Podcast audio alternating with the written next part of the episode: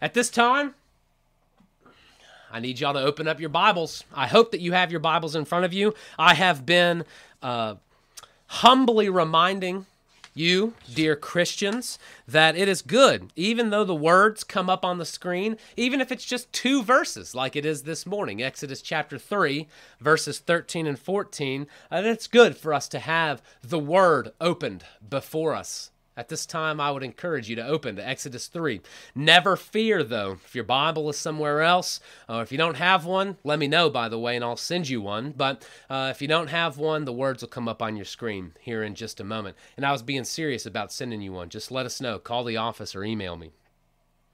Uh, Exodus chapter 3, verses 13 and 14 is a very uh, important uh, set of verses. It is where God formally gives his personal name. Uh, we call God a lot of different things. In history, we have called God uh, by a lot of different names. Uh, one of my favorites is not a lot of people's favorites, and it's what Isaac called God uh, the dread of Isaac. He called his Lord dread because wherever he would go, his Lord would go before him and cause dread in his enemy's way. Uh, he was a God of great justice and strength and power, and that was who Isaac served. Powerful stuff. Uh, we see in other places, uh, for instance, in ancient Judaism, uh, they would call God the name. That's what they called him, the name, Hashem is what they would use uh, in Hebrew, Hashem, the name, because they were so nervous to use God's name inappropriately that seeking in righteousness not to do such a thing, they would say simply Hashem, the name, praise the name, that is Yahweh. Or uh, we are unused to that saying of it. Sometimes, maybe many of you might be familiar with Jehovah. Uh, our church at Centennial, uh, we have a great love for the Psalter, singing the Psalms, as well as the old Bible songs, which is a predecessor to that blue Psalter that we use sometimes. And uh, within there, we would see the name Jehovah. Uh, that is a uh, interesting take on Yahweh. That is the personal name, I am that I am, that's given here in these verses of Exodus 3. Uh, Jehovah is the consonants in the Hebrew that we see here in Exodus 3, filled in with uh, Adonai, that is Lord, lowercase L O R D, and they kind of melted them together to create some form of semblance of, uh, of English, uh, Jehovah. And uh, many of you uh, might know that, that that word was first made popular by uh, William Tyndale, one of the first English translations of the Bible. It would be pretty difficult for us to read Tyndale's translation now. It was in Old English, but uh, Jehovah, nonetheless, uh, close to what you might hear me say, and you'll hear later on me saying Yahweh, which is the actual name that's given here in the Bible where you see those capital letters L O R D. It's God's personal name, just like my name is Jeremiah. Uh, whatever your name might be. My son's name is Isaac. My youngest son's name is Carwin. My uh, oldest girl's name, Mary Emmeline.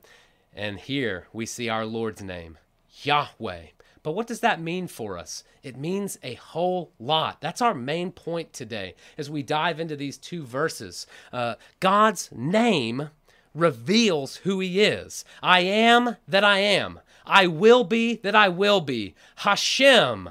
Adonai, capital L O R D, Jehovah, Yahweh. As we look at these things, God's name reveals who He is. And He does it here in two verses as He speaks with His servant, Moses. My prayer is that we'll see this main point more clearly by the Holy Spirit this morning. Let's pray before we read God's word together and then see what the Lord has for us. Heavenly Father, Lord, we pray we pray to you, the one who would give his personal name, that we might see what it is you would have for us here by your Holy Spirit. God, we we recognize that we cannot do it on our own, and so we cry out to you that you would bless us, that you would give us eyes to see and ears to hear, and that we would glorify your name more and more. In Jesus' name, amen. Main point God's name reveals who he is. This is Exodus chapter 3, verses 13 and 14. Then Moses said to God, If I came to the people of Israel and say to them, The God of your fathers has sent me to you, and they ask me, What is his name? What shall I say to them? God said to Moses, I am who I am. And he said, Say this to the people of Israel I am has sent me to you. Three points to prove that main point that God's name reveals something of himself to us. Three points. Number one, relationship. Number two, reminder. And number three, resume. First, relationship. How many times have you found yourself in conversation with somebody whose name you didn't know? Happens to me quite often. Uh, maybe they told it to you. Maybe they didn't, uh, but it doesn't change that awkward reality, that awkward moment where you just know that you don't know his or her name. Uh, I have had the great and distinct pleasure to be uh, our presbytery's middle school retreat director. Presbytery is a local gathering in our denomination of all the churches in a certain area. Uh, for us, kind of the Midlands plus a little bit, and uh, we have any from anywhere to 200 to 250 middle school students who will come to these different retreats uh, up at our campsite in North Carolina, Bonclarken when I'm there, inevitably, after, over the years, I've been doing that for about six years, someone will come up to me, a middle schooler that has been there forever, and uh, they remember me because there's one Jeremiah, and I do not remember them because there's 250 middle schoolers bombarding me and talking to me every time we have these retreats. And I feel horrible as I have to ask their name again. Remind me what your name is. I can't remember your name. I'm sorry. I remember you from the last time, but what, what was your name? Uh, it's very difficult for me, and that that's kind of less awkward than maybe some encounters that you have had, and I know I've had, where it's just one on one. You think I certainly this guy has told me his name, but I just don't remember, you know, something like that. Those awkward moments. I'm sure maybe that you resonate, or at least maybe I've revealed something of myself and y'all have never been in that situation, but it, it happens to me sometimes. And, and uh, it can be awkward and it can be disappointing for the other person. Man, he didn't remember my name? What? That's not right. And you're right, it's not. It's not okay, especially when that name is given uh, for us to uh, uh, just either in pride or in sloth simply to forget, for to slip out. You think, no, do I not care about that person enough? What is God to think of the people, his whole people? And Moses says, well, who am I supposed to say is sending you? I, you're telling me to do all this stuff. I don't even know your name. I'm just calling you Lord, cap, uh, lowercase L O R D, Adonai. You know what? I know you're God, but what? What do I say? What what is your name?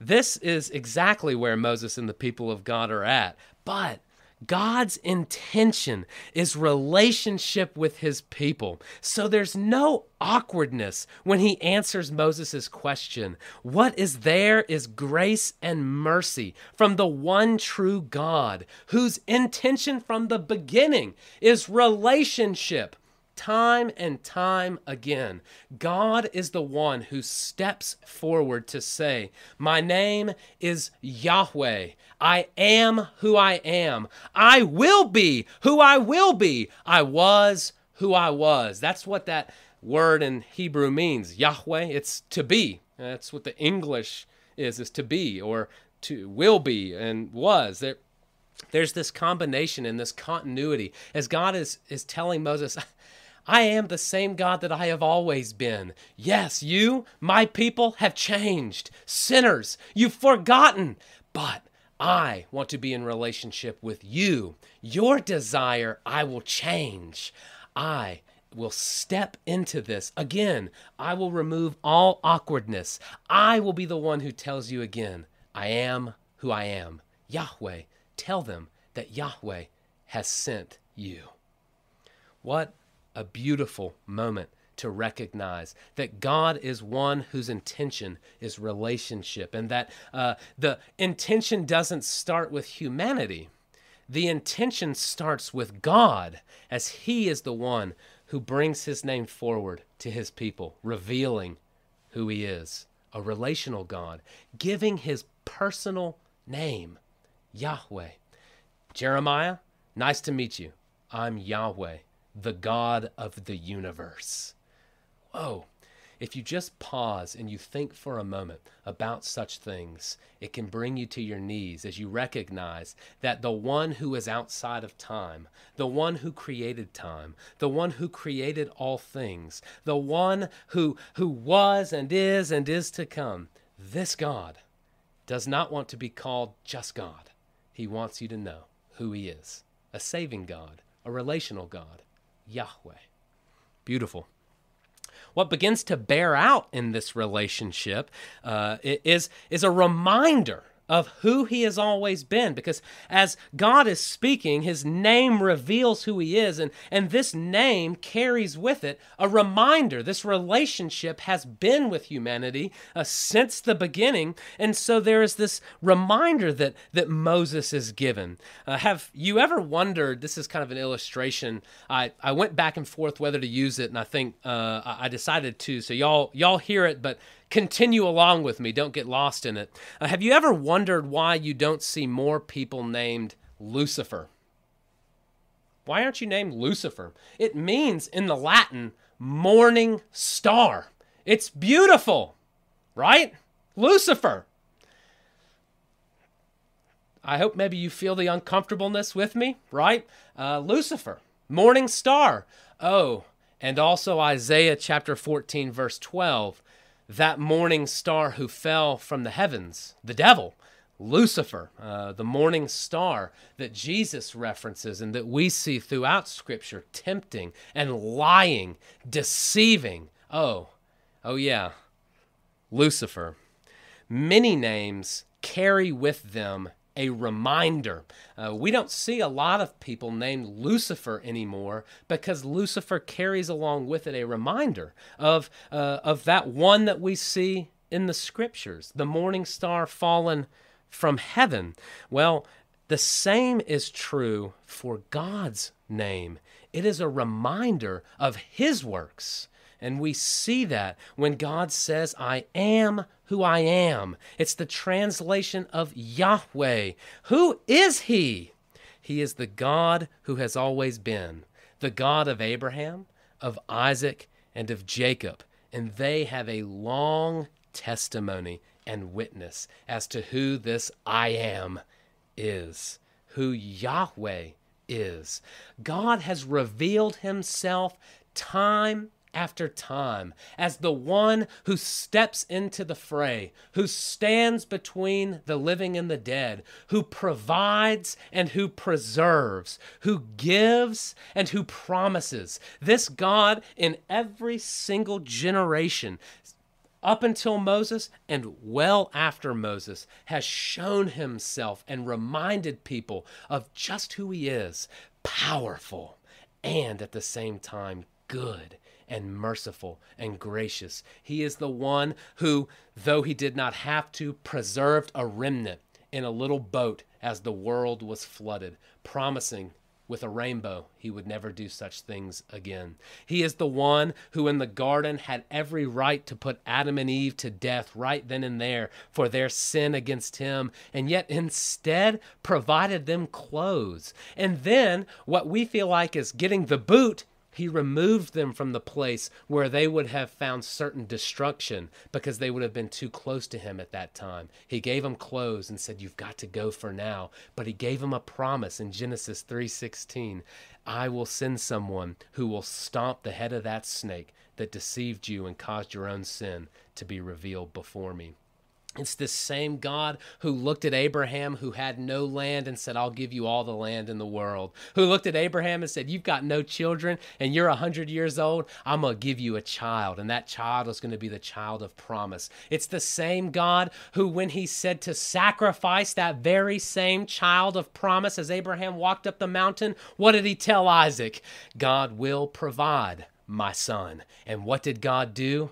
God provided. By the way, what did Abraham say there? Yahweh Yireh. Yahweh will provide. That's the Hebrew. Yahweh Yireh or Jehovah Jireh. God will provide. Uh, it's the same God who generation after generation showed how he was working for his people. It's the same God who, even when his people fell into sin, he brought them back from the brink and said, No, this is not the way follow after me. All we have to do is remember that sermon series. Uh, remember uh, the life of one of the sons of Jacob. Remember that life of Joseph. Uh, uh, if you remember Judah, or if you remember some of the other brothers' acts when they tried to kill their brother, if you remember uh, even Joseph, uh, there is heinous sin before the eyes of the Lord, and yet still in relationship, he steps forward and says, No, this is not the way. Let me show you who I am. I am the one who will provide salvation that you cannot provide for yourself. Don't you see your own sinfulness? Now look upon my own righteousness. This is the God, and he is reminding Moses, and he will remind his people in Egypt just who he is by giving them his name, Yahweh. Tell them Yahweh is coming for them. I have heard my people's cry. I am coming. Tell them that with this relationship and this reminder of who God is, his name becomes just what I was saying. It becomes a resume to the people that he's coming to save. This is our third point. Uh, not only do we see God's name revealing uh, the relationship that God is intending for he and his people, not only do we see God's name revealing uh, through reminder who He has always been I am that I am, I will be that I will be, uh, we see a resume. Uh, we see God for who He is through His works. God has proven Himself, as I just mentioned, generation after generation. And He continues to do so now, not because He has to, but because He chooses to, because that is who God is. God's name reveals this relational, saving, and good. All of this is built into the salvation culmination, the salvation story of the Son being sent, of the Lord Jesus Christ. It, it is actually the very gospel itself that we see in God's name here in Exodus chapter 3, verses 13 and 14. Can you believe it? In this, uh, in this reality of relationship, in this, uh, in this moment of reminding. And in this resume, we see Jesus' work laid out for him. Think about it like this consider our three points relationship. What does Jesus say to his disciples? I am the good shepherd. The good shepherd lays down his life for the sheep. I am the good shepherd. I know my own, and my own know me. Relationship. Think about our second point reminder. As Jesus walked on the water, what did he say? He said, Don't be afraid. But can you remember the first thing he said? It is I. That's Greek. And you know what that Greek is literally? I am. What does Jesus say when his disciples fall into fear as he's walking on water, revealing his divinity? I am. I am who I am. Do not be afraid. Remember who I am and who I have been and who I will be. It's a reminder I am. Do not be afraid. And then think about the resume. Now, when the centurion saw what had taken place, he praised God, saying, This is when Jesus was on the cross, certainly this man was innocent. The resume God is absolutely just and he is the justifier. He holds a perfect ethic and he provides mercy and grace and salvation. How can he do this? He can do it through Jesus, and it is revealed in his name, even here in Exodus chapter 3. Time and time again, in the history of God's people, God presents them a resume, and he says, This is who I am. Believe in me for your salvation. I am who I am Yahweh. God's name reveals who He is. Relationship, reminder, resume. With these things hopefully swirling around in your mind, let's consider four applications very quickly. First, every time you see that capital L O R D in the Old Testament, use God's personal name instead. Uh, the English translations that we have currently, uh, the popular ones, they are trustworthy. And so hear me say that well before I tell you what I'm about to tell you. Uh, the ESV, which is what Centennial uses, uh, there is the NIV, the NKJV, the New King James, even the King James Version, as long as you um, take into account some of the historical discrepancies that they've used. Uh, these English translations that we have nowadays, they stay wonderfully true to the Hebrew, the Aramaic, and the Greek. But I will tell you this whoever decided that they needed to change Yahweh or Jehovah to capital L O R D made a grave mistake because instead of calling God by his personal name, we've been calling him dude. We've been calling him friend. We've been calling him buddy. And we've been calling him pal. And do you know how that feels? Maybe when you walk up to somebody and remember that moment when you can't remember their name. Oh, hey, buddy, good to see you. Oh, yeah, hey, friend, what's going on? We don't do it intentionally, but when we skim over that capital L O R D in the Old Testament, we forget that over and over and over, we are talking about the God of the universe who has given us his name. Yahweh. I encourage you, Jehovah, Yahweh, uh, one of those that, that you would in your in your mind and as you read out loud, uh, begin to consider God's personal name given unto you, his people, Yahweh, Jehovah. I am who I am. Don't just read Lord, buddy, pal. Read his name, Yahweh. It's important and a good application from this text where God Himself is giving His name to His servant Moses and to His people again. Secondly, God's relationship, this you'll see connects with the first part.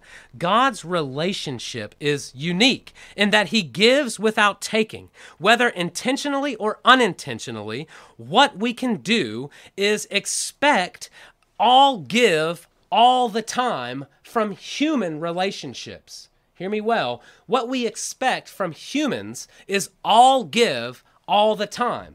But only God can have such a relationship with you, where he willingly gives of himself. And what you find in himself is divinity. And there is a well that never runs dry. There is a salvation that is freely given. There is a love that we have a hard time understanding because he has simply chosen to do so, even, even with our own weaknesses.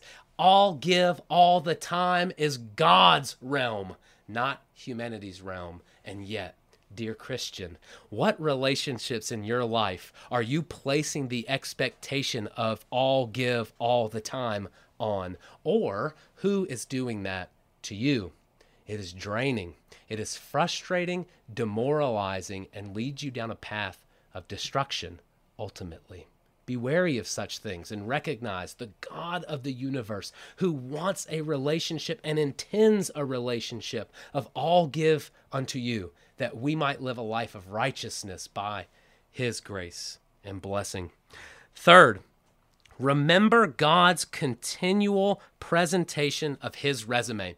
I had a dear friend in seminary who died of a brain tumor. His name is Eric Winger. I have mentioned him before. I'll mention him again. Uh, he was one of the godliest men I've ever seen, running the race with endurance all the way to the end, and I saw that crown of righteousness as he passed on beyond the veil. This man, Eric, he told me I was newlywed, and he said, Remember, write, write it down. Remember the good things that God is giving unto you. Remember what he is doing in your life. If you have to write it down, write it down. But remember and see his work. Remember his works for you because there will be times when you cannot see it so clearly. It will be foggy because of your own sin and your own situation. And then you can remind yourself of what God has done and continues to do in your life. Remember, remember. He told me that on his deathbed, a godly man to the end. Finally, and fourthly, have you ever been caught in a hailstorm? There was a little bit of hail at our house last week or two weeks ago uh, when we had those storms roll through. Uh, at UT, uh, the hail that was at our house this time was tiny, uh, little tiny ones. Miriam and Isaac loved it. It was the first time they ever saw hail before. Ice coming from the sky, incredible. Uh, it's incredible until you're caught out in a hailstorm, especially a hailstorm with golf ball sized hail. I was at the University of Tennessee in Knoxville. It's my final year there, and I got caught out in a hailstorm. I had just gotten out of my car, and these things started falling from the sky. And uh, one hit me in the shoulder, one hit me on the arm, and I praise the Lord that one didn't hit me on the head. I didn't even have time to open up my car door. I fell to the ground and had to crawl under my car. My car was dimpled. It looked like a golf ball after this thing was done. Thankfully, no glass was cracked.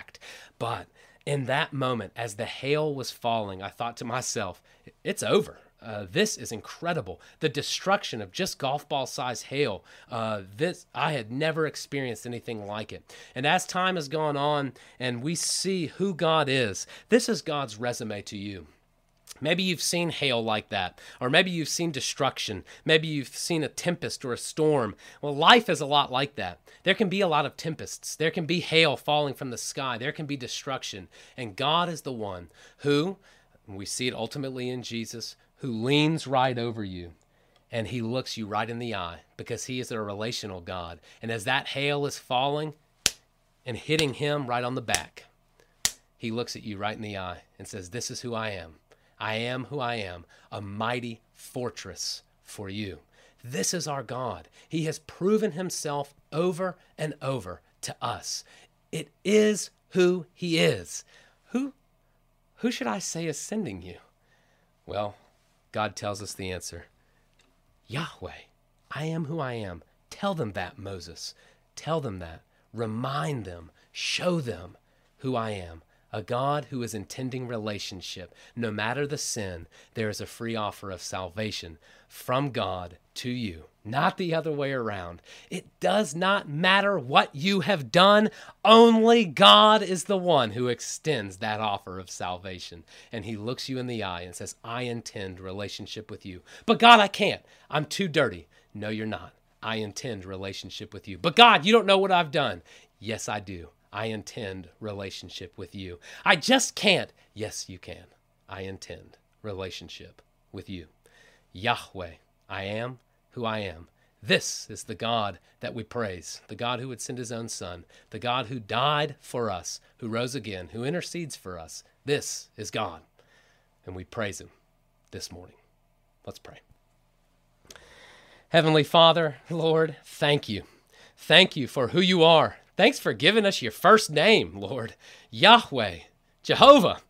God, what a blessing that is in and of itself. Help us to ponder on that, to ponder the relationship we have with you because of you, to ponder uh, all of the reminders you've given us, not only in our own lives, but in your word, and to recognize that resume that you continually present, that you will work on our behalf for our good and for our salvation, and that you will see it through to the end. Thank you, God. Thank you, thank you, thank you. In Jesus' name, amen.